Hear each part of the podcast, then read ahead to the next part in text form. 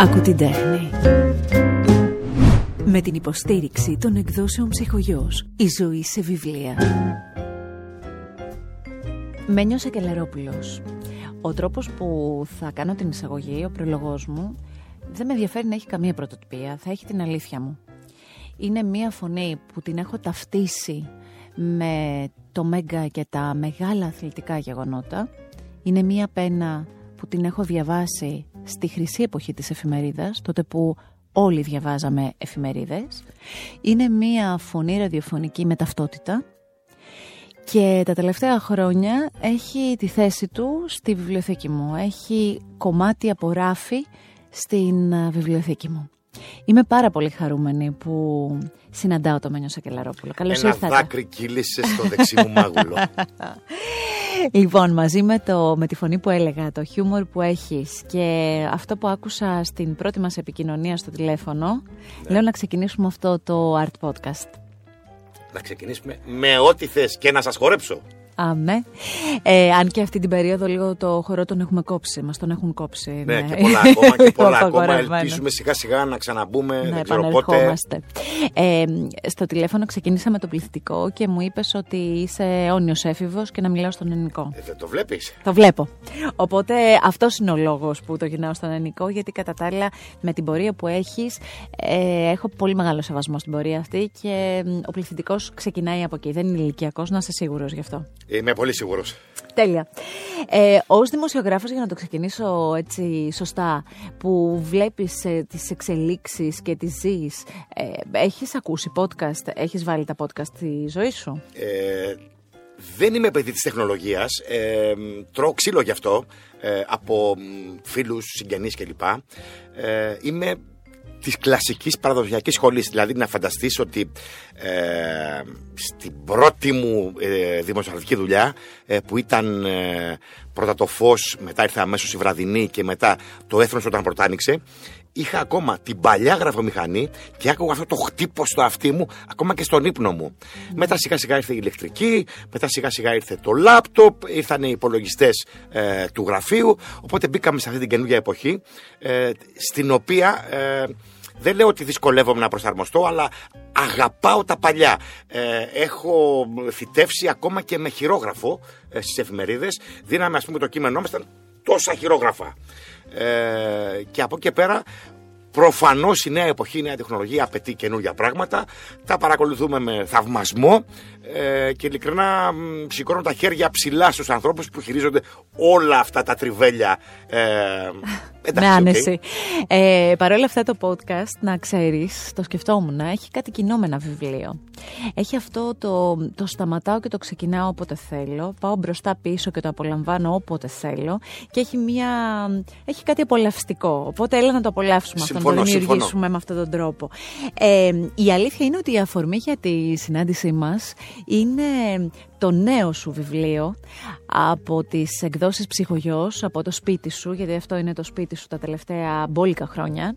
Ε, ένα βιβλίο που μαζί του πέρασα δυόμιση μέρες, έκλαψα πολύ, αλλά μας έχει συνηθίσει με τέτοιες δυνατές αληθινές ιστορίες να έχουμε ξανακλάψει.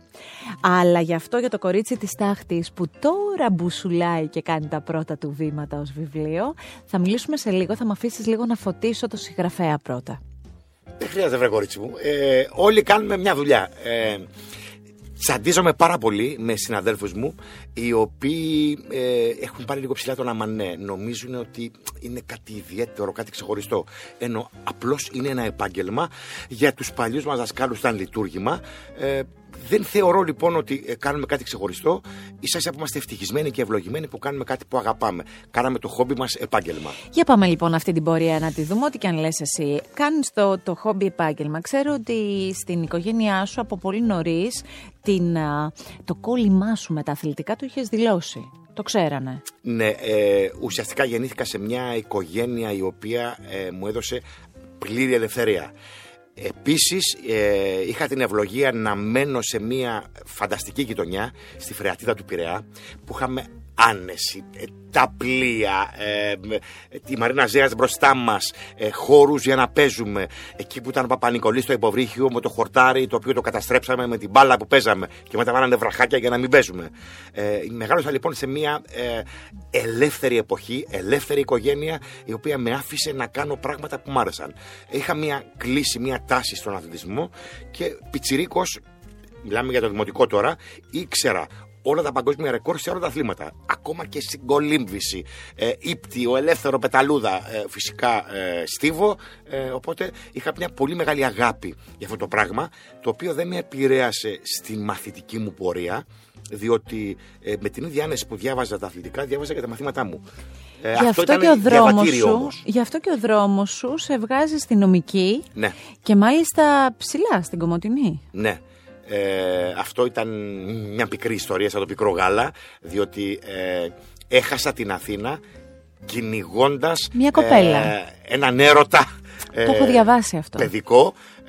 έφυγα λοιπόν να πάω να τη βρω στην Κρήτη και γύρισα την παραμονή των Πανελληνίων. Με καράβι από, από τα Χανιά ταξιδεύοντας 12 ώρες που έκανα τα καράβια τότε. Κατάστρωμα βέβαια. Ζαλιζόμουν και διάφορα άλλα. Και πήγα να δώσω πανελλαδικές ε, που τις πρόλαβα στο τσακ ε, έκανα λάθος Πάει ναι, εντάξει, δεν ήταν και λάθος τόσο, γιατί τη νομική την ε, πέτυχες. Ε, Αλλά θέλω να σου διευκρινίσω ότι. Ε, γιατί είναι πολύ βασικό αυτό. Ε, την νομική, την, τη νομική πήγα επειδή την αγαπούσα, αγαπούσα την επιστήμη. Ε, μου, άρεσαν, μου άρεσε πολύ η εγκληματολογία. Ε, αλλά είχα ήδη ξεκινήσει να δουλεύω επαγγελματικά στην αρχή κρυφά από τον μπαμπά, μετά φανερά. Ε, από 16 χρόνια είχα μπει σε αυτή τη δουλειά. Ε, που σημαίνει ότι ακόμα και όταν ήρθε η νομική ήμουν σίγουρος ότι ε, το μέλλον μου είναι η δημοσιογραφία. Μα η νομική είναι πολύ ωραία. Οι σπουδές στη νομική είναι πολύ σημαντικές σπουδές γενικότερα για να ε, αποκτήσεις γνώσεις και να πορευτείς. Δεν είναι ότι πάω στη νομική και θα γίνω δικηγόρος οπωσδήποτε. Όμως ήξερα ότι με περιμένει αυτή η δουλειά. Ε, παρότι είχα συγκλονιστικές συγκρούσεις με τον Άγιο Πατέρα μου, ε, ο οποίος ε, όταν έμαθε ότι ε, κάνω αυτό το πράγμα και θέλω αυτό το πράγμα, ε, τρελάθηκε. για πρώτη φορά μου φώναξε και το τραγικό είναι ότι ο άνθρωπος έπαθε έμφραγμα ε, όταν του είπα αυτό και αυτό. Και ήρθε και ένα δεύτερο έμφραγμα όταν του είπα ότι ε, πιάνω δουλειά στο έθνος που μόλις είχε ανοίξει. Το δικό μου το παιδί στο έθνος, ε, ο παπάς ε, παλιός καραμαλικός, ε, ναι το έθνος ε, είχε μια άλλη γραμμή. Λέω, Ακ πατέρα, δεν με ενδιαφέρει ο Καραμαλή σου, ο Φλωράκης, ο Παπανδρέου. Εμένα με ενδιαφέρει η δουλειά ως δουλειά. Ε, και βλέπω ένα δρόμο για να μπορέσω να καλπάσω. Όχι, όχι, εσύ θα γίνεις ε, εισαγγελέας κλπ. Είχαμε σφοδρές συγκρούσεις για αυτό το πράγμα. Ε, ακολούθησα την καρδιά μου, το αισθηκτό μου, παράκουσα τις πατρικές εντολές. Δύο πράγματα θέλω να μου πεις. Το πρώτο είναι πότε ο μπαμπάς γύρισε και σου είπε ε, σωστή πορεία. Ποτέ. Ποτέ. Ήταν μια πίκρα ε, που υπήρχε μέσα μου. Ε, πήγαινε, ας πούμε, στο καφενείο ε, και του έλεγαν οι φίλοι, σου, οι φίλοι του, ε, ο γιος σου είναι στο Παρίσι. Δες τη φωτογραφία, ε, δες. Ε, λέει, το ξέρω, δεν με ενδιαφέρει. Και του δίνω την εφημερίδα, δεν την ακούμπαγε ε, μου μιλούσε συγκρατημένα ότι ε, εντάξει παιδί μου, ε, εντάξει, ε, καλό ταξίδι. Όταν πήγαινα σε διάφορα ταξίδια, πολλά ταξίδια, αλλά στην ουσία δεν ασπάστηκε την επιθυμία μου για αυτό που έκανα. Το δυστύχημα είναι και είναι πολύ πικρό μέσα μου ακόμα ότι δεν πρόλαβε την πορεία μου. Έφυγε πολύ νέος, 60 χρονών, ε, εγώ ήμουν ακόμα μικρούλης ε, μόνο στις εφημερίδες δεν είδε όλα, τα υπόλοιπα. Γιατί είμαι σίγουρη, Μένιο, και εδώ θα μου επιτρέψετε να βάλω και τον ε, άνθρωπο που εγώ έχω χάσει από τη ζωή, τον πατέρα μου.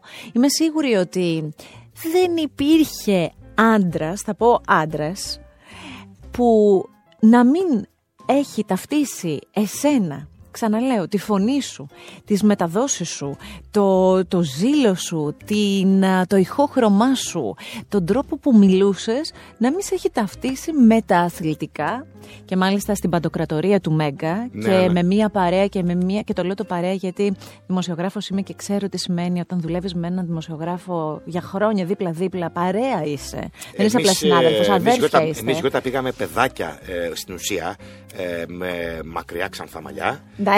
Ε, εκεί μέσα λοιπόν ανδρωθήκαμε. Ε, ήταν λοιπόν αδέρφια όλα αυτά, διότι Άρα σωστά το γίναμε λέω. μια ομάδα, μια παρέα.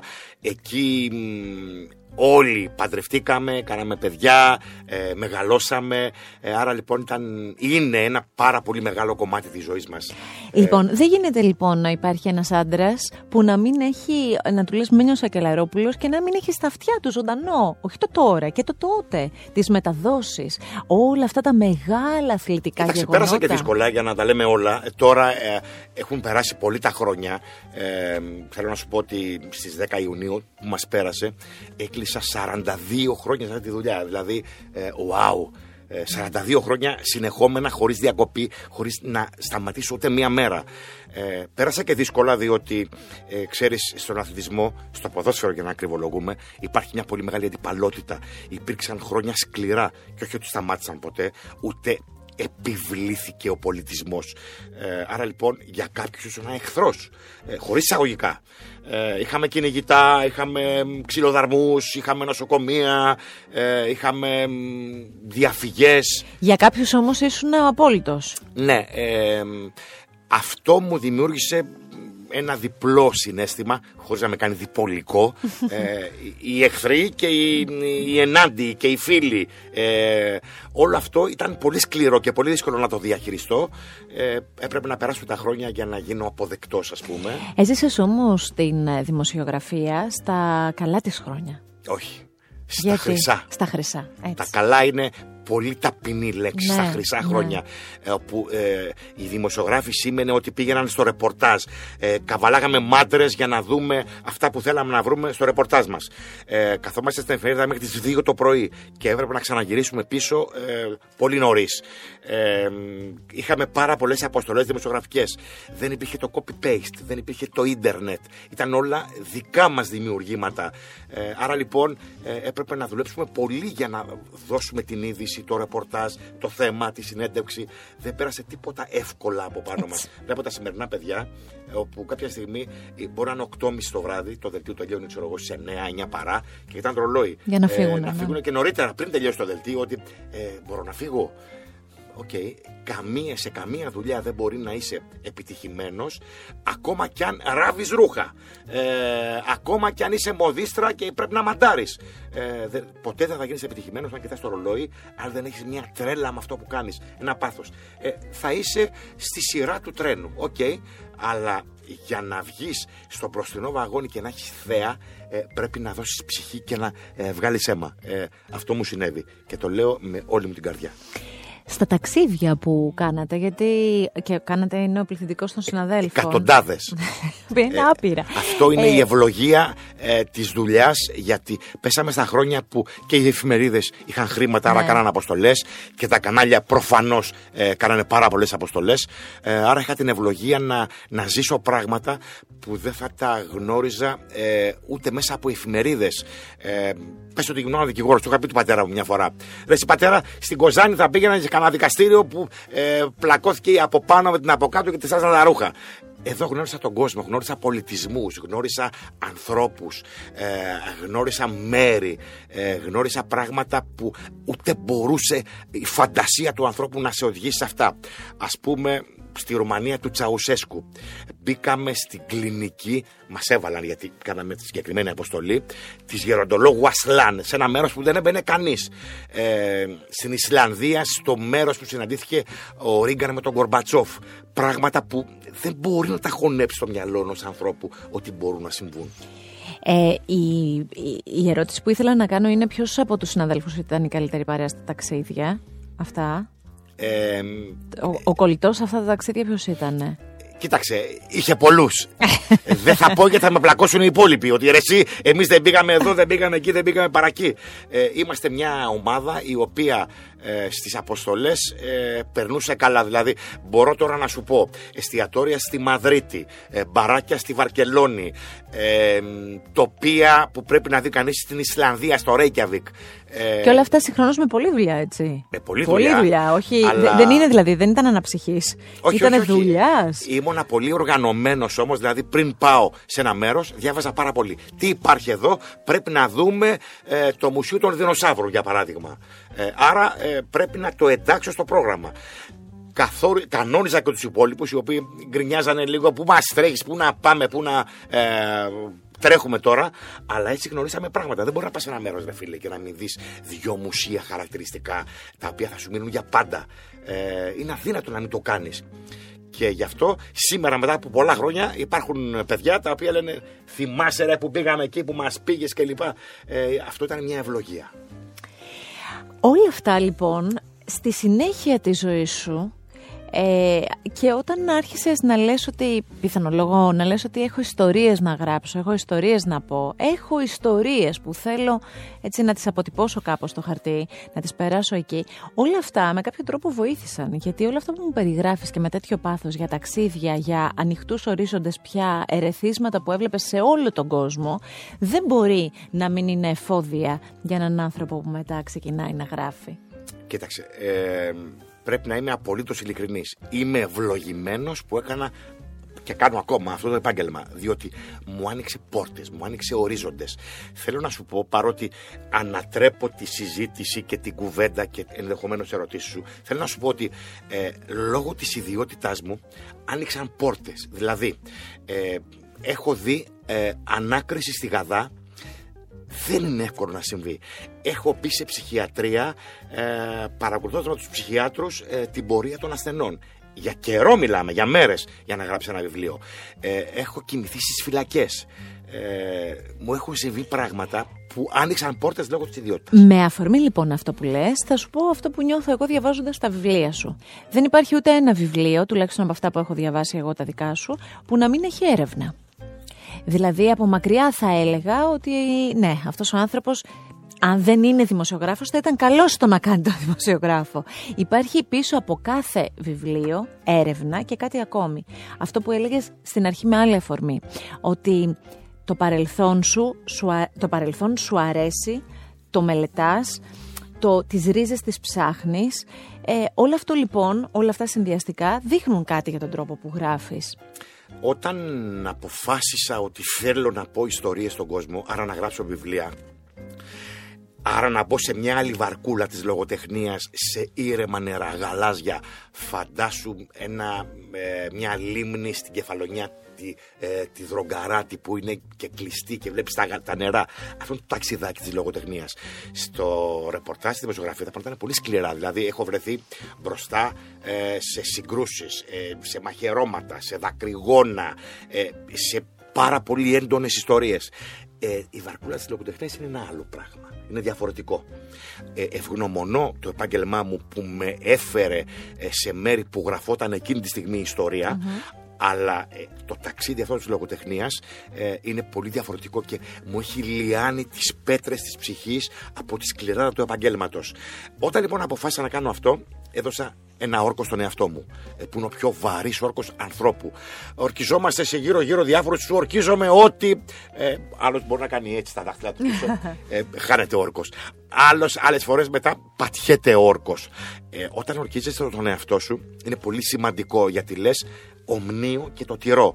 Ορκίστηκα ότι εάν θέλω να κάνω αυτό το πράγμα, δεν θα προδώσω ποτέ τα ιδανικά μου και τα δεδομένα μου. Ποια είναι αυτά, ότι. Γράψε ένα βιβλίο, ο άλλος δίνει 15 ευρώ, ας πούμε. Ε, μπορεί και να δυσκολεύεται να τα δώσει, να ματώνει για να τα δώσει. Ε, δεν θέλω να μετανιώσει ούτε τη μία δεκάρα που έδωσε το βιβλίο.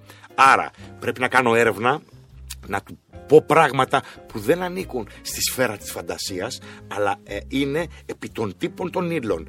Άρα θα ψάξω, θα κυνηγήσω τον ήρωα μέχρι θανάτου από πίσω. Πού μένει ο ήρωας, πού κοιμάται, πού πηγαίνει, πού τρώει, τι Άρα κάνεις ένα εμπεριστατωμένο ρεπορτάζ. Δεν σου απόλυτο ρεπορτάζ, απόλυτο, ε, ακολουθώντας στα χνάρια ε, πιεστικά. Ε, και γι' αυτό η έρευνα δεν είναι τριών ημερών, πέντε ημερών, είναι μηνών, δηλαδή πηγαίνω συνέχεια. Πάμε λοιπόν. Ποια ήταν η, η κομβική εκείνη στιγμή που είπες θέλω να γράψω ιστορίες και ξεκίνησες αυτό το ταξίδι στη Λιμνούλα; Ε, η κομβική στιγμή ήταν ε, το 2002 όταν συνέβη κάτι πολύ σκληρό ε, στον επαγγελματικό μου χώρο ε, και σκληρό ε, ως προς τις συνθήκες ολόκληρες με ξυλοδαρμούς, με κυνηγητά κλπ. Είπα δεν αντέχω αυτό το πράγμα. Θέλω να ηρεμήσω λίγο τα μέσα μου. Ο τρόπος για να τα ηρεμήσω είναι να κάνω διαφορετικά ταξίδια. Αυτά τα ταξίδια των βιβλίων.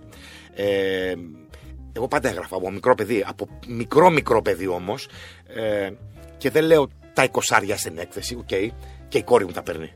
Ε, δεν ξέρω αν μπορεί να γίνει συγγραφέας. Λέω όμως ότι είχα πάντα μια ροπή στη γραφή Μισό λεπτό τώρα αυτό, γιατί ε, σκεφτόμουν ότι είσαι άνθρωπος που πιστεύεις στη δύναμη των λέξεων. Φαίνεται και από τα βιβλία σου, φαίνεται και από το ρεπορτάζ σου, φαίνεται από το voice over σου σε ένα, ε, σε ένα θέμα στην τηλεόραση. Πιστεύεις στη δύναμη λοιπόν των λέξεων. Ε, πεθαίνω, πεθαίνω. Αυτό το είχες εντοπίσει στον εαυτό σου και από πιτσιρικάς, δηλαδή έγραφες καρτούλες στα κορίτσια που ερωτευόσουν. Από 10 χρόνια το είχα εντοπίσει, διότι ε, όπως είμαστε αλυτάκια ε, στη Φρεατίδα και παίζαμε μπάλα, έπεφτε η μπάλα στη θάλασσα και μπορεί να ήταν Νοέμβρης. Ε, το παιχνίδι σταματούσε. Ε, υπήρξαν φορέ λοιπόν που βουτούσα στη θάλασσα για να πιάσω την μπάλα, ούτως ώστε να συνεχίσει το παιχνίδι. Ε, γύριζα σπίτι, η μάνα, Θεός χωρέστηνε, φωνές, κακό, φασαρία κλπ. Τιμωρίες με κλείδωνε, δεν θα βγεις για μια εβδομάδα. Δεν θα βγω μια εβδομάδα, μάλιστα. Ε, ανέβαινα στην ταράτσα ε, και πηδούσα στο κενό ταράτσα κολόνα της ΔΕΗ, ένα άλμα στο κενό που λένε κυριολεκτικό όμως, να πιάσω την κολόνα ε, για να φύγω. Ήξερα ότι μετά γυρίζοντας θα με ξυλοφορτώσει, αλλά λέω άξιζε αυτή η ελευθερία των δύο ωρών, των τριών ωρών όσο θα φύγω και μετά ας τις φάω ρε παιδί μου. Ε, όταν λοιπόν ερχόταν η τιμωρία πια η επόμενη, η δεύτερη, ότι κλειδώναμε και την ταράτσα, κλειδώναμε και τις πόρτες, αλλά δεν έβγαινα, δεν υπήρχε τρόπος διαφυγής. Ε, τι να κάνω, να σκάψω το, το πλακάκι, το επιχείρησα, δεν γινόταν να γίνει ένα τούνελ. Ναι. Ε, οπότε ε, έπαιρνα τα χαρτιά με τα τετράδια μου και έγραφα και τα συναισθήματά μου, ε, περιέγραφα της μάνας ας πούμε την αυστηρότητα ε, και αυτά έγιναν σε κείμενα. Μετά έβλεπα ένα κοριτσάκι, μου άρεσε. Ε, έγραφα ένα κείμενο γιατί λέω η δική μου δύναμη ε, είναι να την κάνω να λαχταρίσει η ψυχή της. Ε, μπορεί να της έλεγε ο Κώστας που ήταν πιο ψηλός από μένα, ε, το άλλο αγοράκι που τη διεκδικούσε. Πιο ψηλός, πιο στιβαρό, με μπράτσα κλπ. Να της έλεγε ε, Ελένη, σ' αγαπάω. Ε, όταν εγώ όμως ε, τη έστειλα ένα κείμενο, ε, η Ελένη ε, μπορεί και να ξεχνούσε το ψηλό με τα μπράτσα κλπ. κλπ. Ε, οπότε εκπαιδεύτηκα στις λέξεις. Απέδωσε αυτό στη γυναίκα σου; Ε, ναι, απέδωσε. Εντάξει. Ναι, Ωραία, πολύ ωραία. Το χάρισμα το έχουν τα παιδιά αυτό; Ε, το πήρε η κόρη. Ε, ο γιος ε, έφυγε τελείως ε, και μου θυμίζει τις δικές μου συγκρούσεις με τον πατέρα μου. Αυτή τη φορά όμως το χειρίστηκα πολύ διαφορετικά και παιδί μου κάνω τι θες. Μαθηματικός ο γιος. Η κόρη ήρθε στα χνάρια μου, ε, φιλοσοφική, με λέξεις, με λατρεία, με κείμενα. Ε, δεν ξέρω τι θα κάνει. Στα παιδιά θα επιστρέψουμε γιατί θα πάμε και μια βόλτα στην Πάτρα με άλλες αφορμές. Λοιπόν, ε, άρα ξεκινάς και όλη αυτή την πίστη σου στην μαγεία των λέξεων και στη δύναμη των λέξεων τη βάζεις στο χαρτί. Τη βάζω στο χαρτί γρήγορα και αιρετικά. Δηλαδή, τις εποχές που ξεκίνησα να γράψω εφημερίδες, ε, το να βάζεις ε, καλολογικά στοιχεία ε, ή να βάζεις κείμενα τα οποία είναι ιδιαίτερα ήταν πολύ δύσκολο. Μου έχουν πετάξει χειρόγραφα ε, μέχρι να καταλάβουν ότι κάποιος έχει ένα στυλ. Ε, έχω τσακωθεί ακόμα και στην τηλεόραση, στο Μέγκαν προκειμένου, ε, στις αρχές, όπου υπήρχε κάποιος συνάδελφος, ο οποίος ήθελε να ξεκινάνε όλοι με τον ίδιο τρόπο. Ε, είναι η στιγμή που η μπάλα μπαίνει στα δίχτυα. Είναι η στιγμή που ε, σκάει ο πύραυλος. Είναι η στιγμή που βυθίζεται το πλοίο. Όλα είναι η στιγμή, ρε φίλε. Ε, τότε ας πούμε να ε, ράφουμε κάλτσες. αφού είναι όλα τα ίδια και ε, τόλμησα ε, με πολύ έντονο τρόπο να διεκδικήσω ε, τη δική μου ελευθερία. Ε, και το πέτυχα. Θυμάμαι ένα κείμενο, το δοκιμαστικό μου για να πάω στο ε, πρωτοεμφανιζόμενο έθνος, που ήταν διευθυντής ο μεγαλύτερος εφημεριδάς στην ιστορία της χώρας, ο Αλέκος Φιλιππόπουλος. Ε, ελευθεροτυπία της μεταπολίτευσης, μεσημβρινή, απογευματινή, έθνος κλπ. Ένας κολοσσός. Όταν λοιπόν ε, με ένα βλοσιρό λέω, κάτσε κάτω, να του γράψω ένα κείμενο ε, ελεύθερο για να δει αν μπορεί να με προσλάβει. Και θυμάμαι το κείμενο, θα το θυμάμαι μέχρι να κλείσω τα ματάκια μου, ε, όπου ξεκινά. Αθλητικό ε, η τύχη με ήττα αδιανόητα σιωπηλή και αναπάντεχα εμφανιζόμενη ξέρει, κόμμα έμαθε να διεκπαιρώνει τις υποθέσεις ανάλογα με τα γούστα και τις όρεξεις της. Έτσι αυτή η τύχη τυφλή επέλεξε το γιο ενός παπά από το Βούναργο ε, να τον περάσει από τα ε, αλόνια της Ηλίας στα σαλόνια της Αθήνας. Ο Θανάσης Δημόπουλος είναι ο νέος παίχτης του Παναθηναϊκού. Ε, με κοιτάει, ε, αρχίζει και μου φωνάζει και με σκουντάει. Τσακίσου! Σε τι τρελό έμπλεξα. Τσακίσου τώρα στο λογιστήριο. Προσλαμβάνεσαι. Φαινιό να σου πω κάτι, συγκινήθηκα. Το θυμάσαι απ' έξω όλο έτσι Το αυτό το θυμάμαι θες. απ' έξω, Το έχεις κάπου το, το, το απόκομα. Ε, βέβαια, ναι. Παρότι δεν κρατάω αρχεία γιατί ε, κάποια στιγμή ε, γέμισαν δωμάτια, αποθήκες, πατάρια. Είναι χιλιάδες εφημερίδες. Περιοδικά, ας πούμε, έχω το πρώτο τεύχος ε, από τις εικόνες που κυκλοφόρησαν. Ε, Πω. Ιστορικά το πράγματα κρατημένο, τώρα, ναι, αυτά ναι. τι να λέμε. Ε, Εγώ είμαι και πολύ, εγώ είμαι εφημα, εφημερίδατζου Ναι. και περιοδικατζου πάρα πολύ. Ναι. Νομίζω ότι η μυρωδιά αυτή δεν μπορεί να την αλλάξει και τίποτα, καμιά σελίδα, καμιά ιστοσελίδα. Μια δεν φορά μπορεί στις να 10 αλλάξει. μέρες πηγαίνω στο υπόγειο ε, και, βλέπω. παίρνεις λίγο τη μυρωδιά που και τη λέγαμε. μυρωδιά και ξεφυλίζω τίποτα παλιά κλπ. Ωραία, το πρώτο χειρόγραφο λοιπόν σε βιβλίο. Πάμε τώρα. Ναι. Ποιος το. Καταρχάς το, το, το έγραψες πού; Το έγραψες, ξεκίνησες να γράφεις στο χέρι, στο κομπιούτερ σου, στο. Κοίταξε, στη- ε, έγινε το εξής που πολλά πράγματα είναι μια συγκυρία ε, όπου μένεις έκπληκτος στο τι μπορεί να σου συμβεί στη ζωή σου. Καλό ή κακό. Ε, έχει, είναι, είμαστε το 2002. Έχει τελειώσει ένα παιχνίδι του Παναθηναϊκού με την Πόρτο στη Λεωφόρο, στην οποία προπονητής ήταν ο Μουρίνιο, ο περίφημος, ο Ζουζέ Μουρίνιο. Ε, ο Παναθηναϊκός αποκλείεται στην παράταση. Εμείς είχαμε μια συνήθεια δεκαετιών. Μετά, αφού τελειώναμε τις εφημερίδες και τα υπόλοιπα, πηγαίναμε σε ταβέρνες, ε, μπορεί και μία η ώρα τη νύχτα που, που τελειώναμε, μία μισή. Ε, οπότε τρώγαμε μέχρι τις τρεις και γυρίζαμε σπίτι, φουσκωμένοι. Πού να κοιμηθεί τώρα; έχουμε φάει, έχουμε πιει κρασιά κλπ. Οπότε καθόμουν στο γραφείο για να χωνέψω και να πάω για ύπνο.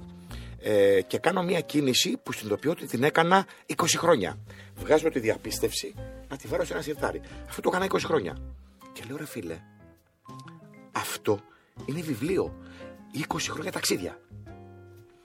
Και ανοίγω το σιτάρι και βγάζω τις διαπιστεύσεις 20 ετών. Μου έρχεται αμέσως η ιδέα. Πάω στον πρώτο μου εκδοτικό οίκο. Ε, λέω την ιδέα, μου λένε Όχι, δεν ασχολείται κανείς, δεν ασχολείται, δεν πουλάει, δεν κάνει, δεν ράνει κλπ. Δεν είναι αθλητικό το βιβλίο, δεν είναι ποδοσφαιρικό. Είναι ιστορίες από ταξίδια. Για παράδειγμα, όταν είμαστε στο, στο Belfast, πέσαμε σε ένα μπλόκο της αστυνομίας στον Ήρα με πυροβολισμούς και εμείς ήμασταν ανάμεσα σε δύο πυρά. Περιγράφω λοιπόν ιστορίες από τα ταξίδια. Τον έπεισα με τα χίλια ζόρια μετά από πάρα πολλές προσπάθειες και έτσι ξεκίνησε το πρώτο βιβλίο, το πρώτο ταξίδι, 20 χρόνια ταξίδια ήταν ο τίτλος. Εκεί κατάλαβα ότι μου αρέσει πάρα πολύ αυτή η διαδικασία ε, και από το 2003 που κυκλοφόρησε το πρώτο βιβλίο, θυμάσαι τι χρονιά έχουμε φέτος; Κάθε χρόνο βγάζεις και ένα. Ε, Πώς βγαίνει; 18 χρόνια, 18 βιβλία. 2003-2021. 18 χρόνια, 18 βιβλία. Την πρώτη φορά που κράτησε στα χέρια σου τυπωμένο το πρώτο σου μυθιστόρημα. Ναι, ήταν την επόμενη χρονιά. Ναι. Εκείνο θέλω να σου. Ε, εκείνο το συνέστημα και ξέρεις τι άλλο θέλω να μου πεις. Δεν μπορεί να μην είχες ακούσει την ατάκα, ας πούμε. Τώρα, από πού και ως πού εσύ μυθιστόρημα. Όπα. Δικαίωμα που λένε και οι φίλοι μας στην πράσινη τσόχα. Ε, τράβηξα τα πάνδυνα για να πω σε ανθρώπους να τσακωθώ αν χρειαστεί ότι ξέρεις ρε φίλε το κούτελό μου δεν γράφει μόνο penalty, offside, goal, corner έχει και άλλα πράγματα. Πρέπει να κάθομαι να μαλώνω και να λέω παιδιά, ε, έχω ε, κάνει νομική, έχω κάνει ψυχολογία, έχω κάνει εγκληματολογία, ξέρω και άλλα πράγματα. Ε, γιατί με κράζετε; Δεν ήμουν αποδεκτός λοιπόν, διότι υπήρχε αυτή η, η κασία, η δοξασία, τη δουλειά έχει αλεπού στο παζάρι. Και πέρασαν χρόνια για να μπορέσω να πω ότι η Αλεπού έχει δουλειά στο παζάρι. Κουνάει τη φουντοτή ο ρίτσα τη ο ρίτσα της και λέει ωραίες ιστορίες. Αφήστε την Αλεπουδίτσα, ακούστε τι και μετά, όταν σα αρέσει, διώχτε τι. Ε, και χρόνο με το χρόνο, χρόνο με το χρόνο, χρόνο με το χρόνο είχα μια δεξαμενή και μάζευα νεράκι στη δεξαμενή. Έτσι ήρθαν οι πρώτοι αναγνώστες οι οποίοι ε, διπλασιάστηκαν, πολλαπλασιάστηκαν και με ακολουθούσαν στο ταξίδι μου. Ε, και έφτασα σε ένα σημείο για να πω ότι χαλάει το ταξίδι. Ε, με έχουν ακολουθήσει 350.000 άνθρωποι. Πλέον ε, με, το ταξίδι αυτό έχω μια ικανοποίηση διότι ε, ας πούμε με τα social media να μπαίνουν πολύ έντονα στη ζωή, στη ζωή μας ε, με τα οποία δεν είμαι καλός. Το λέω. Ε, αλλά βλέπεις ας πούμε όταν υπάρχουν αναρτήσεις για το εκάστοτε βιβλίο ε, υπάρχει μια λέξη που μου δίνει πολύ μεγάλη δύναμη στην ψυχή την ακούω, τη βλέπω και συνεχίζω. Εγγύηση. Δηλαδή ότι ό,τι βιβλίο πάρεις αυτού του τύπου είναι εγγύηση. Δεν θα σε απογοητεύσει ποτέ. Ε, μετά από τόσα χρόνια και τόσα ταξίδια και τόσα βιβλία, ε, είναι ένα πράγμα που με, με μαλακώνει μέσα μου. Δύο κατηγορίες. Από τη μία η συνάδελφοί σου, η δημοσιογράφη. Από την άλλη η, η συγγραφής. Μπήκες η ομότεχνη. Η ομότεχνη, μπράβο, μου αρέσει πολύ. Ε, τι, θα, τι θα σε θα σε κάνει μέσα σου να νιώσεις έτσι σε ένα, σαν παιδί να χαρείς. Το, το γεγονός ότι και οι συνάδελφοί σου διαβάζουν το μυθιστόρημά σου το γεγον, ή το γεγονός ότι οι ομότεχνοί σου, οι υπόλοιποι συγγραφείς λένε ναι αγκαλιάζουμε το Μένιο Σακελαρόπουλο στη δική μας παρέα και διαβάζουμε τα, τα, τα ε, πονήματά του αυτά που έχει γράψει. Θα σου πω ότι με κάνει να χαίρομαι. Ε, έχω πάει μια μέρα στο σούπερ μάρκετ ίσως από τις ελάχιστες που έχω πάρει μαζί και τη γυναίκα μου. Δεν την παίρνω ποτέ. Τι εννοείς, ε, κάνει μόνος στο σούπερ μάρκετ; Πάντα, όλα τα χρόνια. Μπορώ να σε κλωνοποιήσω; Ε, θα σου πω άλλη κατηγορία. Ε, ε, μαζεύω τα χαλιά, ε, ποτίζω τα λουλούδια, φτιάχνω τις δουλάπες χειμωνιάτικα καλοκαιρινά. Ε... Θα δώσω τηλέφωνα, παιδιά. Θα δώσω, θα δώσω μυστικά το τηλέφωνο. όλοι, όλοι εδώ πέρα το, την ίδια αντίδραση έχουν. Σε θέλουμε. Ναι. Μας κάνεις. Έχω πάρει λοιπόν μία από τις πάντε φορές τη γυναίκα μου και δεν την παίρνω διότι ε, έχει ένα, μία λίστα και λέει θέλουμε ξέρω εγώ αυτά τα 10 πράγματα. Ρε παιδί μου, δεν θέλω εγώ έτσι να ψωνίσω. Εγώ θέλω να πάω διάδρομο, διάδρομο. Τι μου αρέσει αυτό. Το παίρνω. Ναι, αλλά τα 10 που... πράγματα. Ναι, αλλά τα 10 που χρειάζεται η γυναίκα της τα παίρνεις; Φυσικά. Α, ωραία, αλλά πηγαίνοντας διάδρομο, διάδρομο με τη σειρά, μου αρέσει πάρα πολύ η σειρά τρελαίνομαι να ανατρέπεται η σειρά σε οτιδήποτε στη ζωή μου. Ακόμα και σε μια κουβέρτα, σε ένα δωμάτιο, σε κάτι. Θέλω να υπάρχει μια σειρά και μια τάξη. Ε, από τις δύο φορές λοιπόν που έχω πάρει τη γυναίκα μου, οπότε ετοιμαζόμαστε να ανέβουμε στον πάνω όροφο με το καροτσάκι. Κατεβαίνει μια κυρία και λέει, ε, ε, λέει στη γυναίκα μου, Χθες το βράδυ ήμασταν μαζί, ήμασταν όλη τη νύχτα μαζί με τον άντρα σας. Η γυναίκα μου την κοιτάει λίγο έτσι, ε, μπορεί και αγριεμένα, και λέει, Τον είχα αγκαλιά πάυση και τον διάβαζα. Λοιπόν, ε, ε, χαμογελά γυναίκα μου.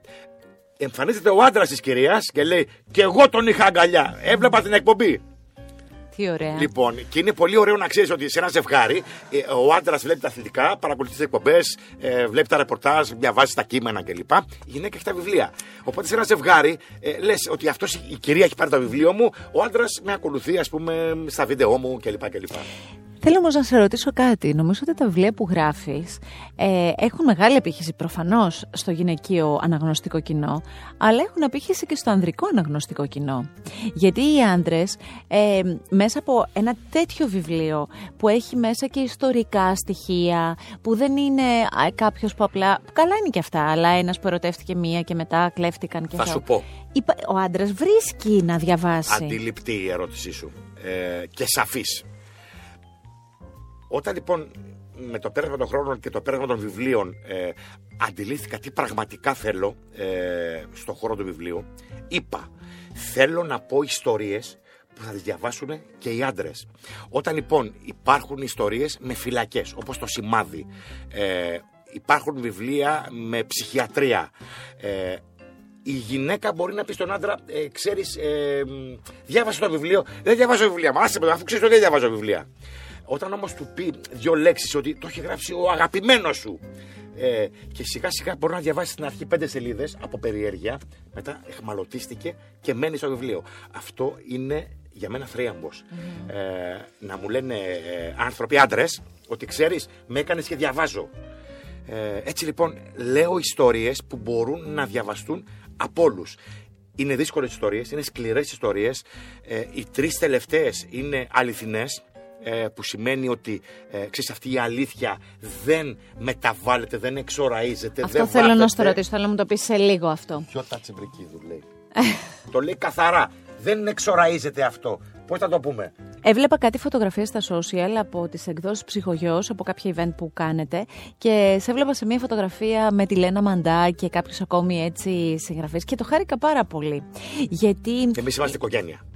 Γιατί είναι αυτό Δηλαδή, πολύ ωραίο. Είμαστε Μένιο. οικογένεια. Ε, βγαίνουμε με σε εκδηλώσεις του ψυχογιού και τρώμε με τους ανθρώπους μας, ε, κάνουμε πλάκα, στιβόμαστε και σε ένα μεγάλο βαθμό, προφανώς όχι στον απόλυτο, εδώ και στα σπίτια τσακώνονται.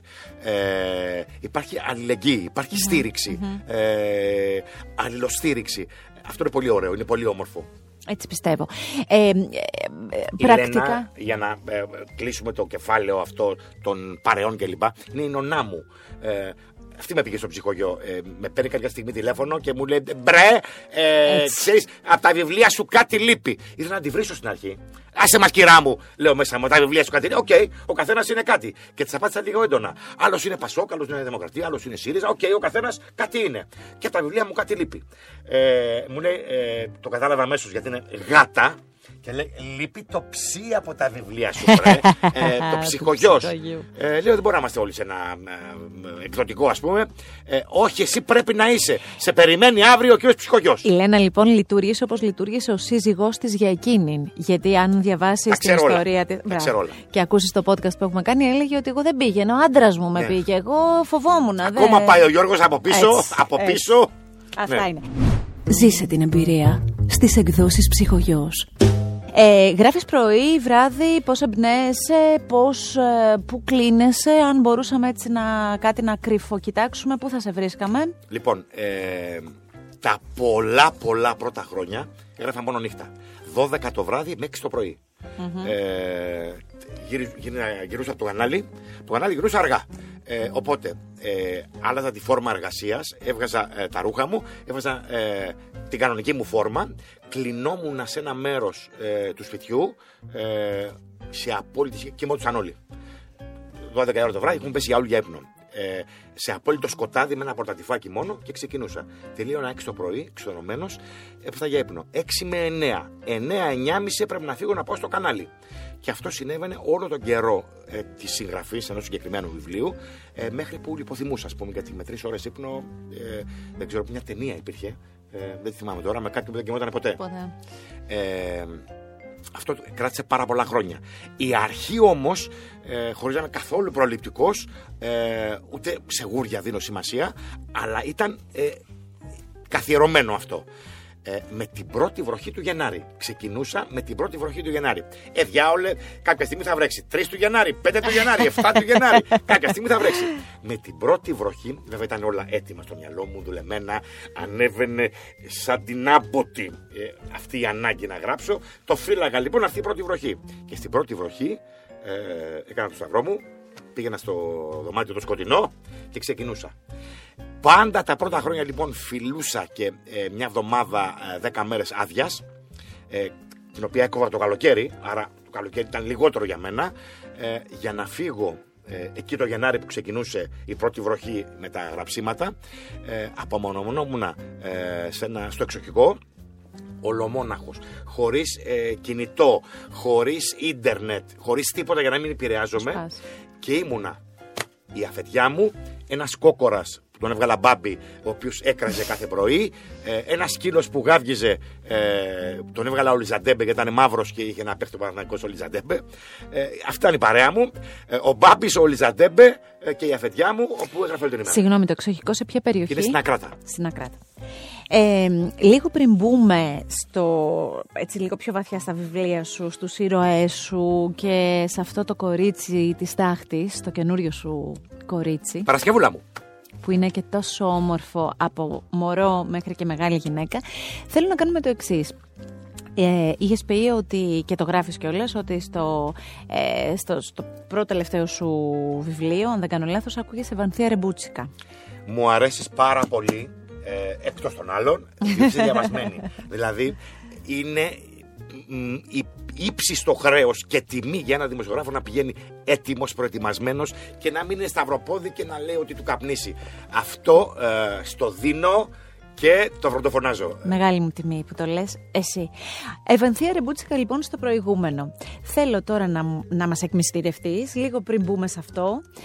Τι μπορεί να άκουγες ή τέλος πάντων ποιο άκουσμα θα ταύτιζες με αυτό το βιβλίο. Που μέσα στο βιβλίο να πω, χωρίς να θέλω να προδώσω, υπάρχουν στοιχεία από πολλά τραγούδια. Γιατί αυτή η Παρασκευούλα, κάπως τα, τα τραγούδια στη ζωή της, θα σας πω, θα σας πω τι ρόλο έχουν.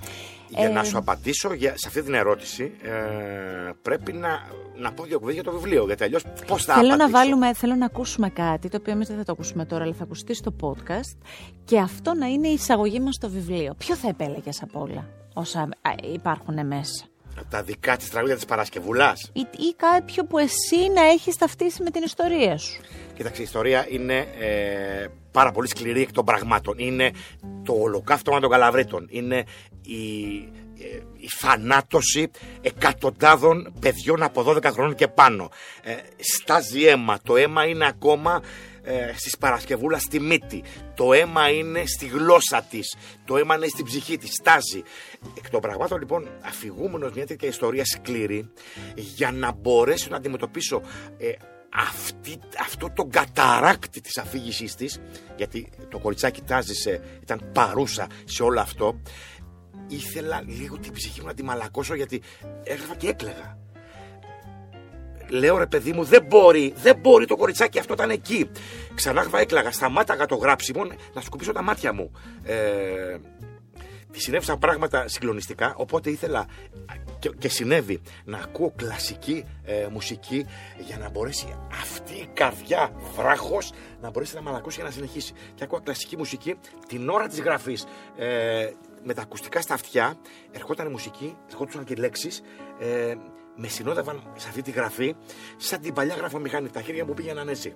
Μαζί με τη μουσική, κάποια στιγμή ήταν τόσο μεγάλη η ένταση από την ιστορία, ειδικά στην αρχή που είναι η περιγραφή του ολοκαυτώματος, που σταματούσα το γράψιμο, ε, καθόμουν πίσω στην καρέκλα, να πάρω μια ανάσα γιατί δεν μπορούσα να, να αντέξω αυτό το πράγμα με τους Γερμανούς, με τη μάνα, με τον νεκρό τα πατέρα. Ε, σκάβανε με τα χέρια τους ε, στο νεκροταφείο για να θάψουν τον πατέρα. Ε, και σπάγανε τα νύχια τους και ματώνανε. Ε, πήγαινα πίσω, έβαζα τα ακουστικά, ε, έσβηνα το φως ε, και καθόμουν με στο σκοτάδι, με τη μουσική, την κλασική, για να λιανθώ. Με την κλασική μουσική λοιπόν να μπούμε σιγά σιγά στο κορίτσι της τάχτης. Το βιβλίο αυτό κυκλοφορεί και αυτό μάλλον, για να τα λέμε σωστά, από τις εκδόσεις Ψυχογιός. Ε, μέσα από τη σελίδα του Art Podcast ε, φυσικά και θα το βρείτε, θα δείτε το εξώφυλλο, θα, ε, μπορείτε να το αγοράσετε απευθείας, θα μοιραστούμε έτσι και πολλά γύρω από το βιβλίο. Ε, ό,τι μπορούμε να μοιραστούμε γιατί δεν θέλω να το προδίδω, δεν μ' αρέσει να προδίδω το βιβλίο, θέλω να... Να σας πω κάτι, θέλω να κλάψετε μόνοι σας στην Αφού τα τελική. είπαμε ούτως ή άλλως, δώσαμε το στίγμα. Δηλαδή είναι Στίγμα το ολοκαύτωμα, είναι αυτό. Το, το, κοριτσάκι, το κοριτσάκι του εξοφύλου, η Παρασκευούλα μου. Ζει, είναι, είναι, είναι, εγώ θέλω να πω, θέλω να, να, να, να πω ότι αυτή τη γυναίκα θέλω να τη συναντήσω. Ε, Ε, στο τάζο. Στο αλήθεια. τάζο. Στο τάζο, ναι. Θα με κάνεις πάρα πολύ Στο χαρούμενη. Τάζο. Αλήθεια στο, Στο λέω. τάζο, Σε- τελειώσαμε. ε, ε, σε κάποια παρουσίαση, θα είμαι δι... Πες μου πότε. Στο μόνο. τάζο. Ε, Ο- το ο- κοριτσάκι λοιπόν αυτό η Παρασκευούλα, ε, που είναι στο εξώφυλλο, ε, μου άνοιξε την ψυχή της, τα πάντα της. Είναι αυθεντική φωτογραφία. Μα μου έστειλε. Θέλω να πω ένα μυστικό μας. Πες. Ε, μου έστειλε. Δεν ξέρω τα μυστικά όμως. Όχι, όχι, θα πω. Αυτά που λέγονται, ξέρεις τώρα. τα άλλα μυστικά τώρα, μην μπλέξουμε με άλλες ιστορίες. όχι. Ε, θα πω όμως ότι μου έστειλε, όσο διάβαζα το βιβλίο, ε, μέσα σε αυτές τις δύο μισή μέρες που μου πήρε, πφ, μακάρι να μην έκανα και τίποτα άλλο και να το μονορούφι να τελείωνε. Ε, μου έστειλε φωτογραφίες της ε, ηρωίδας, της ε, πρωταγωνίστριας, της Παρασκευούλας ή της Βίβιαν. Δεν θα σας ε, πω περισσότερα. Θα σας πω όμως ότι την είδα κοριτσάκι, στα πολύ δύσκολα της ζωής της, την είδα να μεγαλώνει μια πολύ όμορφη γυναίκα και την είδα και σε αυτή την ηλικία φάνε τριχιάζω τόσο όμορφη κυρία μιας ηλικίας. Θέλω να μου πεις Μιας λοιπόν. μεγάλης ηλικίας. Μια μεγάλη ηλικία. Καλοστεκούμενη, όταν πήγα να τη συναντήσω για το Πες μου. βιβλίο. Όχι, όχι, ξέρεις τι θέλω να μου πεις. Θέλω να μου πεις όταν ήρθε και σε πλησίασε για να, να πει την ιστορία. Θέλω να μου πεις τη δεν έγινε έτσι. γέννηση. Δεν έγινε έτσι. Αφ- Δεν έγινε έτσι. Ε, παρουσιάζω στην Πάτρα το πικρό γάλα. Αυτό. Όχι αυτήν την ίδια όμως. Από έναν κύριο που ήρθε Μια και. κυρία. Α, μια κυρία. Παρουσιάζω την ιστορία, το, το πικρό γάλα στην Πάτρα. Ε, και όταν τελειώνουν οι παρουσιάσεις, έχουμε τις υπογραφές των βιβλίων, έρχονται οι άνθρωποι που παίρνουν τα βιβλία κλπ. Και είναι μια κυρία ηλικιωμένη και μου λέει: ε, Διάβασα το πικρό γάλα και κλαίω, κλαίω. Και θέλω να σας πω ότι είναι μεγάλη ανάγκη να γράψετε ένα βιβλίο για την κυρία Τάδε. Ε, γυρίζω λίγο παραξενεμένο, λέω: Με κοιτάει ότι παραξενεύομαι και μου λέει: Δεν την ξέρετε. Λέω: Συγγνώμη, δεν την ξέρω. Μου λέει λοιπόν την ιστορία ότι είναι το κορίτσι που ήταν κλειδωμένο στο δημοτικό σχολείο στο Ολοκάθο με τον Καραβρίτων. Η ιστορία με τρελαίνει. Ε, ανατριχιάζω κι εγώ τελείως. Σταματάω, ζητάω συγγνώμη από τον κόσμο, σταματάω τις υπογραφές, ε, σταματάω τις φωτογραφίες κλπ. Ε, πάω με την, κυρία, με την κυρία λίγο πιο δίπλα, μου ξαναλέει την ιστορία, λέω Πώς μπορώ να τη βρω; Μου δίνει το τηλέφωνό της, μάλλον δεν μου δίνει το τηλέφωνό της και μου λέει Για να σας το δώσω πρέπει να πάρω την έγκρισή της. Και ε, περνάει λίγος καιρός, έχει ξεκινήσει η καραντίνα. Ε, κανένα φως. Λέω, πάει ιστορία, δεν θα θέλει. Της τηλεφωνώ ξανά της κυρίας και μου λέει: Ακούστε, η κυρία Στεφάνου δεν θέλει. Λέω, σας παρακαλώ, πείτε της να μιλήσω στο τηλέφωνο για ένα λεπτό. Δεν θα την ενοχλήσω, απλώς θέλω να της πω κάτι. Και ε, μου το δίνει τελικά το τηλέφωνο του σπιτιού, πιάνουμε την κουβέντα και μου λέει: Ποια είμαι εγώ που θα γίνω βιβλίο, ποιος ασχολείται με την ιστορία μου; Ε, εκεί το γυρίζω και γίνομαι ο γνωστός Μένιος. Ε, ο, ο Χιμαρόδης. Λέω, άκουσε Βιβιάν, ποια είσαι εσύ, εσύ πρέπει να είσαι στα σπίτια όλων των Ελλήνων. Και πες ότι δεν θες ούτε κι έτσι. Οφείλεις αυτή την ιστορία, αυτό το βιβλίο που θέλω να κάνω, να μπεις στο ράφι των εγγονών σου. Διότι οι άνθρωποι φεύγουν. Τα βιβλία μένουν. Θα είναι για πάντα η ιστορία της Παρασκευούλας. Και μια και λες Και της αυτό. λέω, «Ε, έρχομαι, Βίβιαν. Μα σε παρακαλώ, δεν, εγώ δεν σου είπα ακόμα. Δεν σου είπα ότι έρχομαι. Βίβιαν, έρχομαι. Θέλω να γίνεις κούκλα. Να πας στο κομμωτήριο, να βάψεις τα νύχια σου. Αρχίζει και γελάει με ένα γάργαρο γέλιο. Και κομμωτήριο θα πάω και ε, θα κάνω και πεντικιούρ και μανικιούρ και θα σε περιμένω. Η διεύθυνσή μου είναι αυτή. Το βιβλίο μετατρέπει τις τάχτες από τις οποίες βγήκε η ηρωίδα σε ηλιακτίδες, διδάσκοντάς μας ότι κάθε φουρτούνα στη ζωή μπορεί να γίνει φόρος και να σημάνει ένα νέο, να γίνει φάρος, συγγνώμη, και να σημάνει ένα νέο και όμορφο ξεκίνημα. Ευχαριστώ αγαπημένα Μένιο για το τόσο ξεχωριστό ταξίδι στη ζωή της μητέρας μου. Ευγενία, Στεφάνου. Δηλαδή, αυτό που της είπες, η ίδια η κόρη έρχεται και βάζει τη σφραγίδα. Μία ιστορία μίας γυναίκας, ενός κοριτσιού, Ελλάδα, Αυστραλία, Αγγλία, πίσω στην Αθήνα, μπρος πίσω στην Αθήνα, Πάτρα. Εκεί στην Πάτρα λίγο σε άγγιξε. Είναι και τα παιδιά στην Πάτρα, σπούδασαν, τελείωσαν, δεν ξέρω, αλλά κάπως την Πάτρα την έχεις, την έχεις κοντά σου. Ε, κοίταξε, ε, με ξεγελάσαν και τα δύο, τα παλιόπαιδα. ο μεγάλος, ε, ο Γιώργος, ε, χωρίς να πάρω χαμπάρι, δηλώνει μαθηματικό, Πάτρα και φεύγει. Και μου λέει κάποια στιγμή, ναι ρε πατέρα, εσύ τι θα έκανες; Θα έμενες στην Αθήνα, να με κυνηγάει η μάνα και να μου λέει «Ντύσου καλά, βάλε ζακέτα, πα- βάλε κάλτσες». Ε, Οκ, το καταλαβαίνω. Η μικρή, η Κορίνα, Φιλοσοφική, Πάτρα, γεια σας. Ρε Κορίνα, τι είπαμε; Ο άλλος γιατί πήγε; Εγώ να μην ζήσω φοιτητική ζωή. Να τι Πάει και πάτρα. αυτή. Πάει η πάτρα. Οπότε και τρίτο παιδί να κανά, ε, πέτρα τα πήγε. Δεν πιστεύω. Ναι. Λοιπόν, ε, πόσο δύσκολο είναι για να επανέλθω και σε αυτά που λέγαμε να γράψεις ένα βιβλίο Θυμάμαι για όλα μια αυτά που λέγαμε γυναίκα ήταν, ε, αν ε, που είναι ο εν ήρωας ζωή. είναι εν ζωή. Ναι, Ναι. αυτό εμένα μου φαίνεται πολύ δύσκολο. Να σου πω ε, γιατί έτσι, με, απλοϊκά. Ναι. Γιατί όταν γράφω ένα μυθιστόρημα και δύο. Θα το πω όπως το έχω στο νου μου. Ναι, Και ναι. δύο σάλτσες παραπάνω να θέλω να βάλω ή κάτι να μην μου αρέσει το νου μου και να θέλω να το βγάλω. Ναι, ναι. Δεν απολογούμε σε κανέναν. Ναι. Κάνω ό,τι θέλω. Αλλά αν έρθει ένας άνθρωπος και του πω εγώ η Γιώτα την ιστορία της ζωής μου και γράψει για αυτήν, ε, δεν μπορεί να έχω πάει σε αυτό και σε αυτό το μέρος και εσύ να μου βάλεις κάποιο άλλο. Δηλαδή πρέπει να είσαι και πιστός σε αυτά που θα σου πει, με σεβασμό, αλλά και να το διανθίσεις με έναν τρόπο ώστε να είναι ωραίο για να το διαβάσει κάποιος. Θα σου πω. Ε, έχω περάσει όλο το φάσμα μετά από 18 βιβλία. Δηλαδή, έχω κάνει φανταστικές ιστορίες ε, από κύμα της φαντασίας. Έχω κάνει ε, ιστορίες βασισμένες σε κάποια θέματα, σε κάποια γεγονότα. Ε, τα τρία τελευταία χρόνια με τις τρεις αληθινές ιστορίες. Ε, κατάλαβα το πόσο δύσκολο, το πόσο πιο δύσκολο είναι να γράψεις ε, μια ιστορία με ανθρώπους που ζουνε. Ε, διότι τον ε, χάρτινο ήρωα του κάνεις ό,τι θες. Στη σελίδα 45 ε, το σκοτώνεις. Ναι, ναι. Να πας φυλακή, το σκοτώνεις. Στη σελίδα 120 ε, το εμφανίζεις τον νόθο παιδί του. Θα σου ζητήσει καλή στα ρέστα ή θα σου πάρει τη διαθήκη, ας πούμε.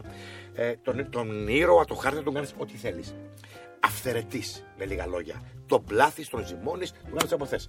Τον αληθινό ήρωα δεν μπορεί να του κάνεις ό,τι θες. Πηγαίνεις στα χνάρια του ε, με ιστορίες που σου λέει εκείνος. Και πρέπει να ψάξεις να ερευνήσεις την ιστορική περίοδο της εποχής, ε, το φώτο πίσω από αυτό κλπ. Ε, είναι πολύ πιο δύσκολο διότι πρέπει να πειθαρχήσεις αυστηρά σε κάτι που μπορεί και εσένα να μην σου αρέσει και να θες να το βγάλεις. Δεν μπορεί να το βγάλεις. Να θες να το μετατρέψεις. Δεν μπορεί να το μετατρέψεις. Ε, αλλά ε, εδώ, σε αυτή την ιστορία, σε αυτές τις ιστορίες, τις τρεις τελευταίες, σε καθοδηγεί η δύναμη των γεγονότων. Δηλαδή, το πικρό γάλα με τα ορφανοτροφία ε, της Φρυδερίκης. Ο Φωτάκος, ο κεντρικός ήρωα, είναι αυτό που έχει το μουσείο του Άλλη Πασά. Ε, Α τολμούσες να του κάνεις του φώτη κάτι που δεν του άρεσε. Θα σου πήρε το κεφάλι, σαν του Αλή Πασά. Ε, Όπως το, πήρε, όπως το πήραν τότε. Ε, εκεί που είναι το μουσείο, το τωρινό, εκεί αποκεφαλίστηκε ο Αλή Πασάς. Ε, στην, ε, στα 16 γράμματα πειθαρχής στη ζωή του Αργύρι, του πυροσβέστη, με τα γράμματα, με τον Σερή, με τον γιο του κλπ. Εδώ έχεις το λεκάστομα των Καλαβρίτων. Άρα πηγαίνεις μέσα στην ιστορία. Είναι τόσο δυνατή αυτή η ιστορία που ακόμα και αν δεν σου αρέσει κάτι στην αφήγηση, ε, οκ, το υπερκαλύπτεις. η Ναι, ιστορία. αλλά το συναίσθημα πώς μπορείς να το αποτυπώσεις όπως η Παρασκευούλα, ας πούμε, το είχε ή μετά η Vivian. Θα σε τιμωρήσω αυστηρά, θα σε κλειδώσω σε αυτό το δωμάτιο. Ε, και όπως γίνεται στη γη της ελιάς που της πετάει της Μυρτάλης σε ένα φαγητό ο άλλος ε, που την έχει απαγάγει και κλαίει. Γιατί; Να σου πω γιατί θα σε τιμωρήσω. Διότι βρε κορίτσι μου, ε, θα με ξανακάνεις να κλάψω όπως πριν και δεν θέλω να κλάψω, βρε παιδί μου. Εδώ έχουμε χαρές. Ένα ε, μπουσούλι σε ένα καινούριο βιβλίο. Είναι χαρά, είναι ευτυχία. Ε, θα με ξανακάνει να βουρκώσω, να κλάψω κλπ. κλπ. Ε, διότι αυτό συνέβη στην αφήγηση της Παρασκευούλας. Έκλεγα συνέχεια. Ε, είχα ταραχτεί τόσο πολύ που ρωτούσα αφελώς. Της λέω, Βίβια, να σταματήσουμε, βρε κορίτσι μου. Το κορίτσι μου είναι 85 χρόνια σήμερα. Ναι. Να σταματήσουμε, βρε κορίτσι μου. Ε, και ενώ έκλαιγα εγώ. Εκεί ήταν ψύχρεμη. Και φοβόταν, φοβόμουν εγώ, μην πάθει κανένα έμφραγμα η γυναίκα. Όταν σου λέει την ιστορία πώς έσκαβε τον τάφο για να θάψει τον πατέρα της από τις σφαίρες των Γερμανών. Ε, εγώ έκλαιγα, εκείνη ψύχρεμη και εγώ φοβόμουν ότι θα πάθει έμφραγμα αυτή. Να θα το πάθανα εγώ ε, την ιστορία του Φωτάκου στο πικρό γάλα που μου διηγείται τα ορφανοτροφία, τους ξυλοδαρμούς, τις αποδράσεις ε, και διάφορα. Είναι τόσο δυνατό αυτό το πράγμα που σε πάει έτσι. Δυσκολεύομαι να γράψω. Αυτές, δυσκολεύτηκα μάλλον σε αυτές τις τρεις ιστορίες και γι' αυτό τώρα φεύγω κυρία μου ε, μετά από τρεις αληθινές ιστορίες ε, Πασαλού. πάω αλλού.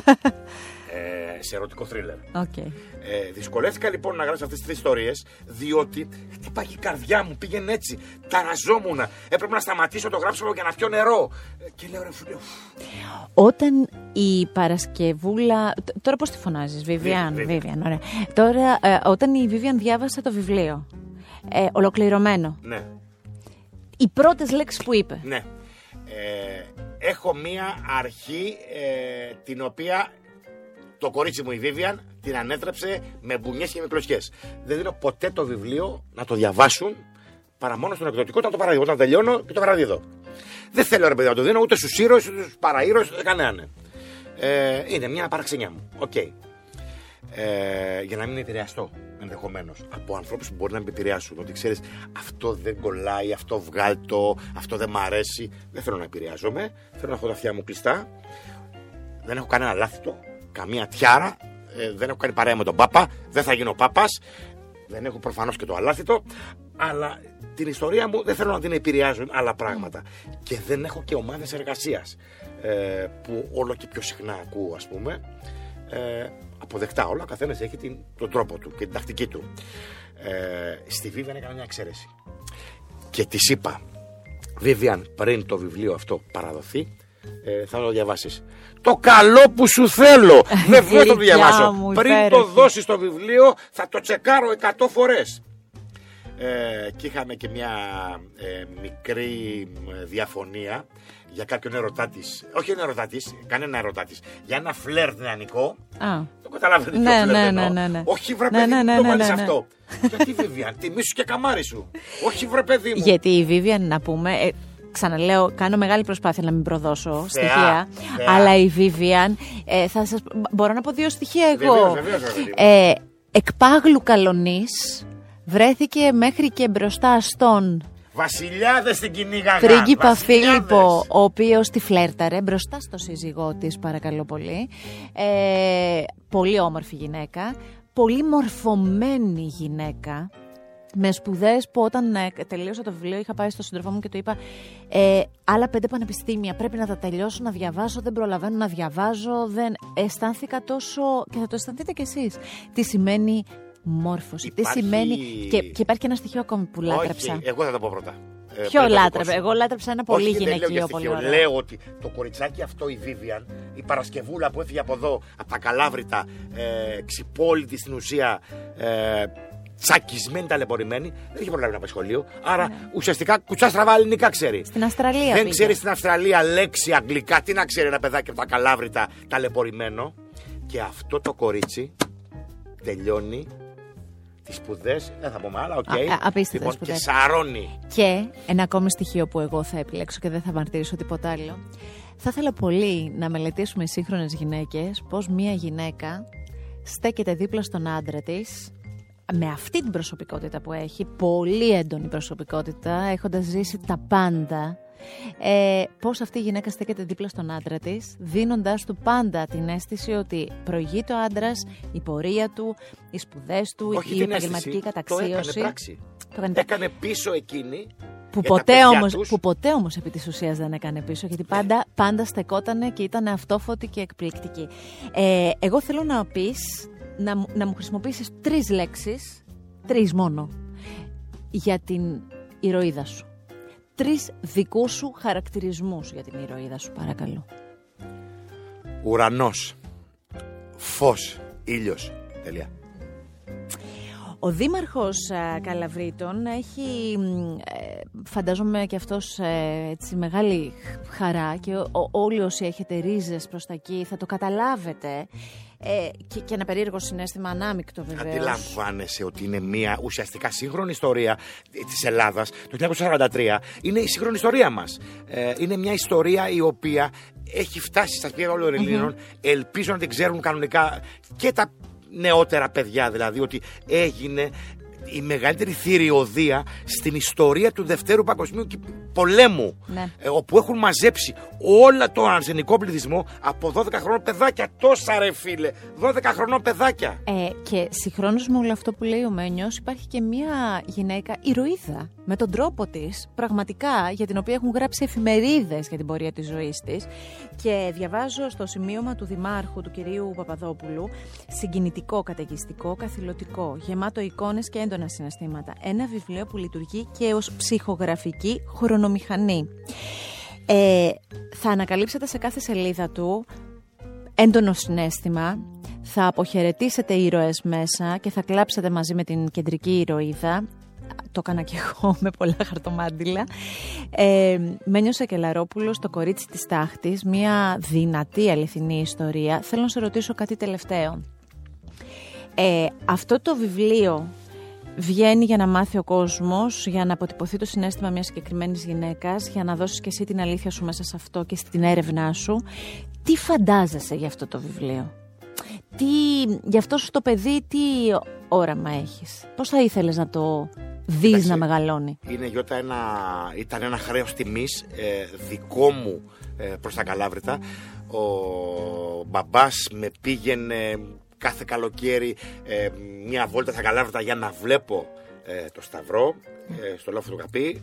Ε, βαριόμουν αφόρητα, λέω τι μου κάνεις, σταματάμε τα μπάνια για να πάμε τώρα στα βουνά και στα λαγκάδια. Αλλά όταν πρωτοείδα ε, τα τρυπημένα παλτά των νεκρών, τα σταματημένα ρολόγια τους, ε, τις βέρες τους, συγκλονίστηκα και λέω κάποια στιγμή στη ζωή μου θέλω να κάνω κάτι για την ιστορία αυτή. Και μου ήρθε από τον ουρανό, η ιστορία της ε, Vivian. Ήρθε η Vivian. Ήθελα ενδεχομένως αλλιώς να, να το πάω, αλλά όφιλα να πειθαρχήσω στη ζωή της. Δηλαδή ε, την ακολούθησα στην πορεία της, στα Καλάβρητα, στην Αυστραλία, στην Αγγλία. Ε, δεν ήθελα να ξεφύγω από, το από τη δική της ρότα. Θα μπορούσε να είναι κάπως αλλιώς. Αλλά είπα θα κάνουμε τη ζωή της Vivian. Ε, θα ήθελα λοιπόν αυτό το βιβλίο να το διαβάσω τα εγγόνια της. Ε, Όπως και θα γίνει. Να μεγαλώσω τα εγγόνια της, γιατί το, το πιτσί, το πιο μικρό εγγόνι της, της κόρης της Ευγενίας, η οποία είναι δόκτωρ γενετικής. Η Ευγενία. Ε, Πώς να ξεφύγει από αυτά τα μυαλά, δεν γίνεται. Και ο ιό, ο Δημήτρης. Θωρακοκαρδιοχειρουργός. Δηλαδή. Πόσο περήφανη θα είναι αυτή η μάνα. Ε, έλεγα λοιπόν ότι θέλω το βιβλίο αυτό να πάει σε σπίτια ε, για να καταλάβουν ότι ο άνθρωπος μπορεί να πετύχει τα πάντα. Ε, τα πάντα γιατί η Vivian είναι φάρος και μας δείχνει ότι ξέρεις μην το βάζεις κάτω ρε φίλε. Μπορεί να έρθουν σφαίρες. Αν δεν σε σκοτώσει η σφαίρα είσαι όρθιος και, ζω... και δυνατός και ζωντανός και συνεχίζεις. Αυτό το μήνυμα του βιβλίου ότι συνεχίζουμε ό,τι και να μας συμβεί. Πέφτουμε, πέφτουμε στις λάσπες, λερώνουμε το πρόσωπό μας, χτυπάμε, ματώνουμε, συνεχίσουμε. Ε, αυτό το μήνυμα. Ένα τεράστιο ευχαριστώ για την ε, παρέα που κάναμε. Τεράστιο, πέρασα τόσο ωραία. Γιατί λες πράγματα που μπορεί να μας κράξει. Τεράστιο ευχαριστώ, βρε κορίτσι. Ε, τεράστιο, αλήθεια. Λέμε μια ιστορία ενός βιβλίου. Όπως μπορούμε να πούμε την ιστορία ενός άλλου βιβλίου. Ωραία. Θα πάρω από σένα την υπόσχεση ότι με κάποιο τρόπο, με κάποιο τρόπο θα κρατάω βανίλια υποβρύχιο. Θα καταλάβετε γιατί. Και θα συναντήσω με κάποιο τρόπο την ε, Παρασκευή. Πρόμης. Ο τέλειο. Ε, Νιώθω πολύ Αθήνα ωραία. ή στα Καλάβρητα. Ε, όπου, όπου. Μην με πάει μέχρι την Αυστραλία. Κάπου ή στην Αθήνα ή στα Καλάβρητα, σου λέω. Έγινε. Ε, αυτό το βιβλίο, ξαναλέω, κυκλοφορεί από τον εκδοτικό οίκο Ψυχογιός και μέσα από το Art Podcast όχι μόνο ακούτε το συγκεκριμένο podcast με καλεσμένο τον Μένιο Σακελαρόπουλο αλλά μπορείτε να το βρείτε και να περάσετε ώρα μαζί να το αγκαλιάσετε όπως αλήθεια του αξίζει. Αυτό το Art Podcast και κάθε επεισόδιο το ακούτε στο artpodcast.gr αλλά και σε όλες τις δημοφιλείς πλατφόρμες όποια και να επιλέξετε για να ακούσετε podcast. Με την υποστήριξη των εκδόσεων ψυχογιός Η ζωή σε βιβλία